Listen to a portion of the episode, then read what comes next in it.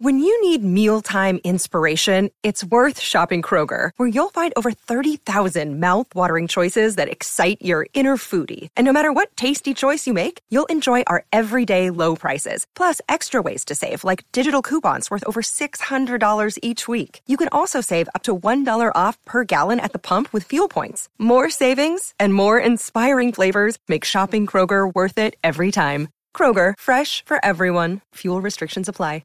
Another day is here, and you're ready for it. What to wear? Check. Breakfast, lunch, and dinner? Check. Planning for what's next and how to save for it? That's where Bank of America can help. For your financial to-dos, Bank of America has experts ready to help get you closer to your goals. Get started at one of our local financial centers or 24/7 in our mobile banking app. Find a location near you at bankofamerica.com/talktous. What would you like the power to do? Mobile banking requires downloading the app and is only available for select devices. Message and data rates may apply. Bank of America NA, member FDIC. Time to talk racing on this Friday morning. We're going to feature or take a good look at Doomben and Rose Hill for tomorrow with the George Moore Stakes, the feature at Doomben, and the return of Rothfire. Chris Nelson's on the line. Good morning to you, Chris. How are you feeling about this weekend?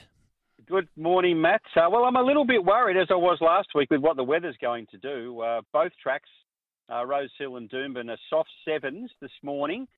But I know in Brisbane we're expecting a storm every day for about the next four or five, so anything's possible this afternoon. And looking at the forecast for Sydney, there's showers forecast today and tomorrow as well. So I don't think we're going to get a dry track at either venue, and we'll just have to wait and see how it all turns out in the morning. But I've got a fair idea we'll be on a soft seven or a heavy eight. Okay, as I mentioned, the feature at Doomben will be the George Moore Stakes, but we'll start at Rose Hill. So let's start race 3 at Rose Hill tomorrow. Yeah, I like this Tavi time. I'm talking about number 7 here. A lightly raced Tavistock gelding. He was very impressive winning at Newcastle there on Hunter Day. That was a couple of weeks ago. He just jogged into the race at the top of the straight, and away he went, and he won by almost 3 lengths. And that backed up a good first-up run at Randwick on the Kensington track, where he didn't see a lot of room in the straight. Sort of restricted room for him, but he still made good ground. His form last prep was very strong. He's had 2 goes on soft for 2 wins. I think he can win again, Tavi Time. I think he's the best of the day at Rose Hill. That's race 3, number 7, Tavi Time. All right, best of the day. What about the Country Classic race 6 over 2,000 metres? Well, we see Matt Dunn win these highway races pretty much every week. Well, he's got one going around here in the Country Classic, and that is number 4, Eaglemont. He did have a couple of acceptors. The other one's been scratched. But Eaglemont is a horse that's just crying out for 2,000 metres. He hasn't been over the trip for some time. And if you look at his videos or his sectionals, he's always so strong late. He didn't have a lot of luck in the little dance at Randwick there on the 7th of November. He ran 6 there, beaten 3.3. But his other runs had all been good. And he did win at Eagle Farm 2 back strong at the end of 1,600 metres. So he's won up to 2,100 metres. He's won on soft. And he's placed on heavy, and I think that trip will suit him. Nashua Willow will ride him cold and look for him to be storming down the outside. We can back him each way. Eaglemont, race 6, number 4. Okay, race 7. If you take a look at race 7, a couple of scratchings out of that one. We take out numbers 1, 10, 15, 16 as well. So that brings 17 and 18 into the mix. If you take out the top 3, you could find some value here if you're prepared to go against Grabeni, or Rustic Steel, or Fine Point? Well, I'm going with Fine Point. So not exactly the best value, but gee, I think that she looks really well placed here. She's had 1 run this time in. She ran 3rd in the Hot Danish behind Roots, and she sat 3 wide that day, and she was only beaten 3 lengths. That was a very good effort. Look, at her best, she's pretty good, and she likes to roll forward here. I think she'll be able to do that certainly from gate number 1. She's won on heavy. She's placed 3 of 5 on soft. And her form last preparation in stronger races was quite okay, going around in the Group 1 Queen of the Turf, Group 3 Dark Jewel, and other features, the Group 2 Dane Ripper at Eagle Farm. She might have finished down the track numerically, but she wasn't far away. So I think Fine Point's a lovely race for her second up. That's race 7, number 5. Okay, let's go to Doomben, and 10 races on the card tomorrow. Race 2 is the Eagle Way, and all eyes will be on, you reckon, Felix the Scat, number 2.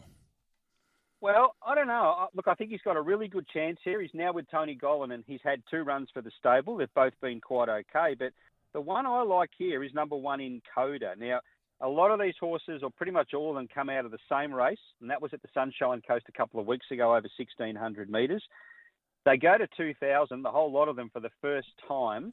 Encoder was the one that was finishing off strongly. Early in the straight, he was last. He was hooked to the outside, and he was beaten less than a length on the line. He was the one that was hitting the line stronger than any other runner. The query is the wet ground, but if he gets through it okay, I think he's the one to beat. So race 2, number 1, Encoder for me.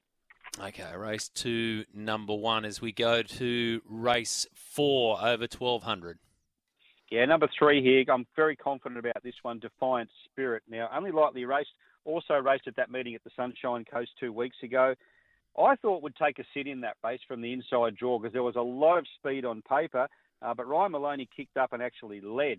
And in the end, all those leaders did go hard and they were run over late by Out Wade, who remains unbeaten.